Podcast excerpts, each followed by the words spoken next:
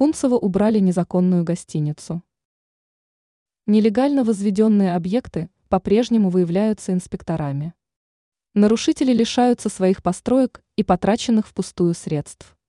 По информации агентства «Москва», пресс-служба Госинспекции по недвижимости Москвы со ссылкой на его начальника Ивана Боброва сообщила о ситуации с выявлением нелегально построенной гостиницы.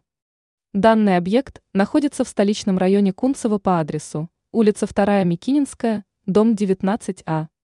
Отмечается, что в документации числился жилой дом. Строительство других объектов находилось под запретом. Кроме того, несмотря на запреты, здание было перестроено. Собственник собственными усилиями возвел дополнительный этаж. Уточняется, что дом использовался в качестве гостиницы. По словам Боброва, суд признал объект самостроем и потребовал от собственника его ликвидации. Несмотря на требования, решение суда исполнено не было. Он добавил, что ликвидацию незаконного объекта выполнила Госинспекция по недвижимости.